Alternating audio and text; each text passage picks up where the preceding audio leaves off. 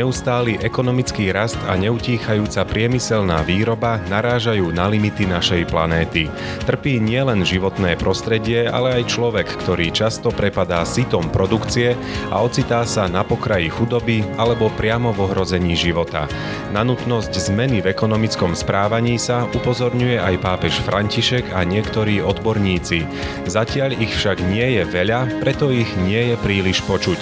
Ako by teda mala vyzerať ekonomika budúcnosti, ktorá nebude hľadieť len na zisk, ale aj na planétu a na človeka, ktorý na nej žije? Já věřím, že ta ekonomika budoucnosti musí mít dvě složky a jednou je ta její schopnost existovat v těch fyzických limitech planety, ale vlastně tou, tou druhou limitou jsou právě ty lidské potřeby. Já myslím, že hledáme prostor mezi těmihle dvěma hranicemi a tam tu ekonomiku vlastně musíme dostat. No, myslím si, že to je jedna z posledních rezerv, jako protože alternativou vůči tomu jsou, je totální válka, vyspělé vojenské technologie a ekologická zkáza. O nutnosti zmeny v tvrdom svete ekonomiky sa porozprávam s ekonómom a emeritným dekanom Fakulty sociálnych vied Univerzity Karlovej v Prahe, profesorom Lubomírom Mlčochom a s riaditeľkou hnutia Dúha a bývalou tajomníčkou Rady vlády Českej republiky pre udržateľný rozvoj Annou Kárníkovou. Počúvate dialógy NM, pozdravuje vás Jan Heriban.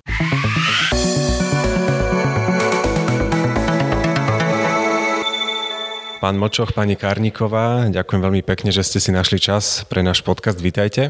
Eh, díky za pozvání, dobrý den. Taky díky, díky. Začníme hneď na úvod takou základnou otázkou, ako by ste charakterizovali súčasnú ekonomiku, ktorá má isté trendy, má isté smerovanie, má isté znaky. Ktoré to sú také typické znaky súčasnej ekonomiky, pán profesor? Momentálně jsme ve válce, že jo? to nejde třeba v nepřiznané, ale ve válce, ale ta je důsledů už předchozích obchodních válek, takže vlastně žijeme v čase rozpadu předchozího globálního hospodářského systému a ten začal vlastně upouštěním od té globalizace, deglobalizací a zajímavé je na tom to, že ten tlak na to přišel od zemí, které vlastně původně byly iniciátory toho trendu. A tedy Spojené státy za prezidenta Trumpa začaly odstupovat od mezinárodních dohod, začaly využívat tlaku ekonomické síly na změny těch poměrů, zaváděli nová cla a tak dále. No a teď se to změnilo už na sankce a žijeme vlastně ve válce, takže je to vlastně krize toho globálního systému, který ukázal, že na jedné straně ta soutěž přivedla kapitál do zemí, kde dřív nebyl a tam došlo k tomu, že stovky milionů lidí se dostali z nejhorší bídy, ale současně se odprůmyslnili oblasti ve vyspělých zemích a tam najednou je nespokojenost, protože ztratě ztráceli zaměstnání, stagnovali mzdy a tak dále. Takže je to vlastně krize té podoby toho globálního řádu, jak se vyvíjel po pádu komunismu a teď jsme takové přerodové společnosti. Jako. Odhliadnúc od tých aktuálnych udalostí, tak povedali by ste, že v centre ekonomiky súčasnej je iba zisk, je iba produkcia, je iba neustály rast? No tak ten systém samozřejmě je založený na růstu.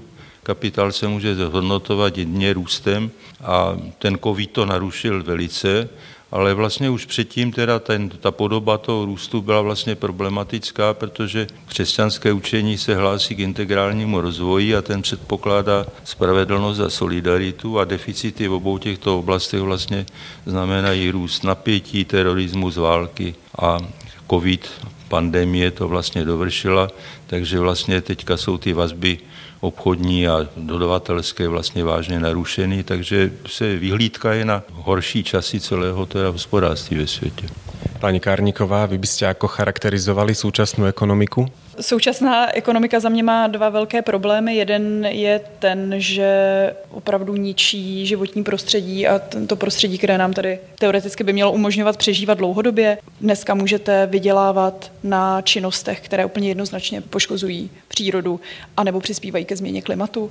A druhá věc je, že si myslím, že je k vážnému zamyšlení zda ten současný ekonomický systém naplňuje lidské potřeby, protože si nemyslím, že je orientovaný na lidské potřeby, výrazně zvyšuje nerovnost nerovnosti, dostává nás eh, do různých typů tlaků. Eh, máme třeba velké množství špatně placených pracovních pozic, takže i tady z toho hlediska si myslím, že ten systém vlastně nedává asi společnosti to, co by od něj očekával.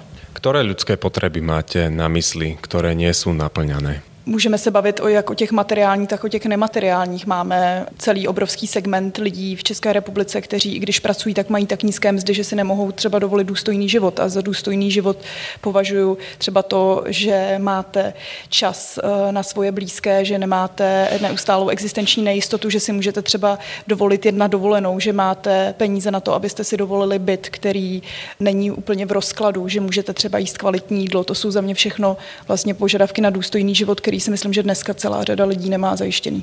Napriek tomu, že e, existuje ten ekonomický rast, ekonomika ide dopredu a tak ďalej, aj keď teraz je aktuálne veľká, veľká inflácia, napriek tomu akoby stále sme mali viac a viac, ale máme aj viac a viac chudobných a tých, ktorí si akoby nemajú čo zobrať e, z toho bohatstva ekonomiky.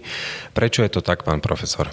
No tak ekonomický systém z povahy věci eh, směřuje vždycky k koncentraci, centralizaci bohatství. To měření každoroční jako prokazuje. Takže vlastně papežské encykliky mají ale na starosti nejen tedy ty chudé v bohatých zemích, ale především ty regiony a celé kontinenty, kde vlastně se to týká miliard lidí, které jako kdyby ten systém nepotřeboval. Ta změna byla jako by v tom, kde kapitál je volný ve svém pohybu, byl volný ve svém pohybu, ale samozřejmě šel pouze pouze za tam, kde viděl příležitost a kde byla poptávka krytá, efektivní poptávka krytá penězi a kde jsou potřeby, které nejsou kryté penězi, tak ty samozřejmě nezajímají. Že? Takže to je problém. Jako.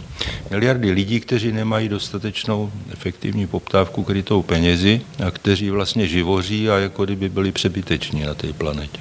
Pani Karníková, vy kde vidíte dôvody tohto veľkého, veľkého rozdielu, veľkej nerovnosti? Za to můžou prostě hluboké struktury, které máme ve společnosti. Jo. Jsou to jak třeba dlouhodobě nastavený vztahy mezi globálním severem a globálním jihem, kdy mi vlastně v něčem do dneška pokračuje vlastně kolonialistická tradice západu, protože do dneška využíváme globální jih jako buď jako nějakou levnou montovnu, jako nějaké levné produkční centrum, kde nás vlastně ty dopady na lidské životy, na životní prostředí nemusí zajímat a přitom jsou to přesně tyhle náklady, které všechno to zboží, které my tady kupujeme a díky kterému máme ten v úvozovkách hezký život konzumní, tak, eh, tak vlastně tu cenu v tom obsahují.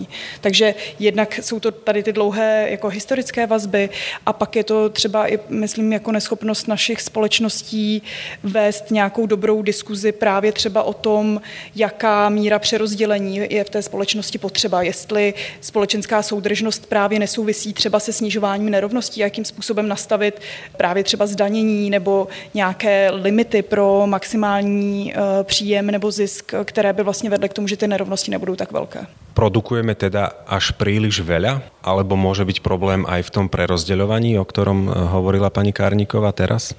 No spíš jde o to, že ten systém je zaměřen, jak říkám, na výrobu toho, co je kryto penězi a to je v té bohaté části světa, tak se vyrábí věci, které jsou trošku nadbytečné, luxusní, že? a na druhé straně lidé hladoví, umírají hlady doslova. Jako.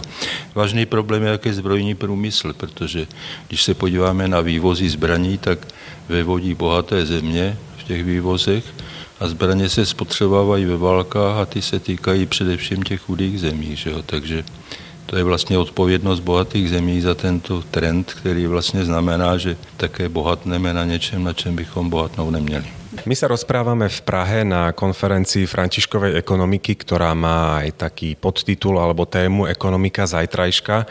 Tam smeruje moja už asi aj posledná otázka. Aká by teda tá ekonomika zajtrajška budúcnosti mala byť, aby napríklad zmenšovala tieto rozdiely medzi chudobnými a bohatými, aby spravodlivo prerozdeľovala je to vôbec reálne, aby takto fungovala, keď je vlastne založená aj na neustálom raste, produkcii, zisku a tak podobně? Já jsem to tady vlastně na, na té konferenci říkala, že problém je samozřejmě velmi složitě ře, řešitelný. My jsme tady na to narazili, ale myslím, že my se o to musíme pokoušet. E, prostě je to nějaká snaha o jako řešení těch velkých problémů současnosti a to, že jsou takhle ohromné a vypadají na první pohled neřešitelné, neznamená, že bychom se o to neměli pokoušet. A myslím si, že příliš často opravdu ekonomiku vnímáme jako něco na co nemůžeme klást nároky, jako něco, co funguje mimo nás a my jenom přijímáme vlastně její výsledky a mm, myslím si, že je potřeba vlastně tady tenhle přístup změnit a říct jasně, jaké potřeby od ekonomiky máme a jak tím pádem chceme, aby fungovalo. Ale to, jak ten model přesně bude vypadat, to, eh, to je hodně náročná otázka. Stále je to ešte predmetom diskusí aj na tejto konferencii. Predsa len, pán profesor, máte nejaký konkrétny typ, ako transformovať ekonomiku, povedzme, konkrétneho podniku tak, aby nebol v absolútnom centre zisk, ale človek a jeho osud? No tak takové podniky existují, čili jednotlivé případy existují a, a je třeba je se nimi zabývat, sledovat, ale spíš jde o tu, eh, to celkové fungování. Že jo? Takže eh, zabývejme se studiem těch podniků, kde to jde, kde prostě se pokoušejí jedna ze zaměstnancí jako s lidmi, důstojnými lidmi a současně tím získávají jejich důvěru a obstojí potom i v obtížných ekonomických podmínkách, tak to jsou vzory k následování.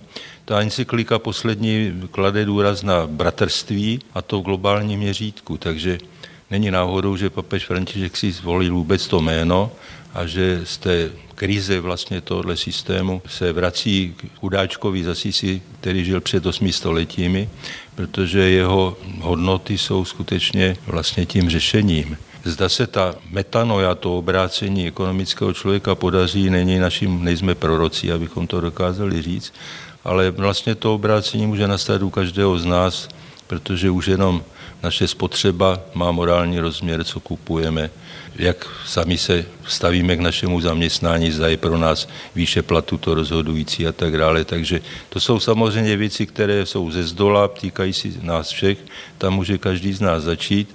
A řešení těch problémů, jak si z hora, je skutečně velmi složité, ale pokrok je v tom, že jsme se tady sešli a že se bavíme o těch problémech, protože to je asi to poslední, co by se od nás čekalo, že řekneme, že úloha nemá řešení. To se někdy stává matematice, ale, ale my bychom to neměli říkat. Jako. Musíme věřit.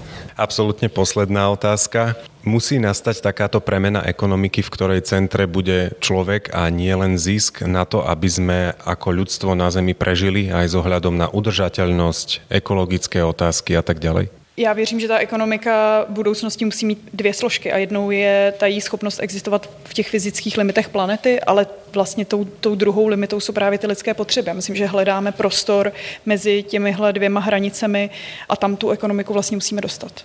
No, myslím si, že to je jedna z posledních rezerv, jako protože alternativou vůči tomu jsou, je totální válka, vyspělé vojenské technologie a ekologická zkáza. Ďakujem vám veľmi pekne, že ste si našli počas nabitého programu konferencie čas, že sme sa mohli aspoň na takúto krátku chvíľu porozprávať. Ďakujem vám obom.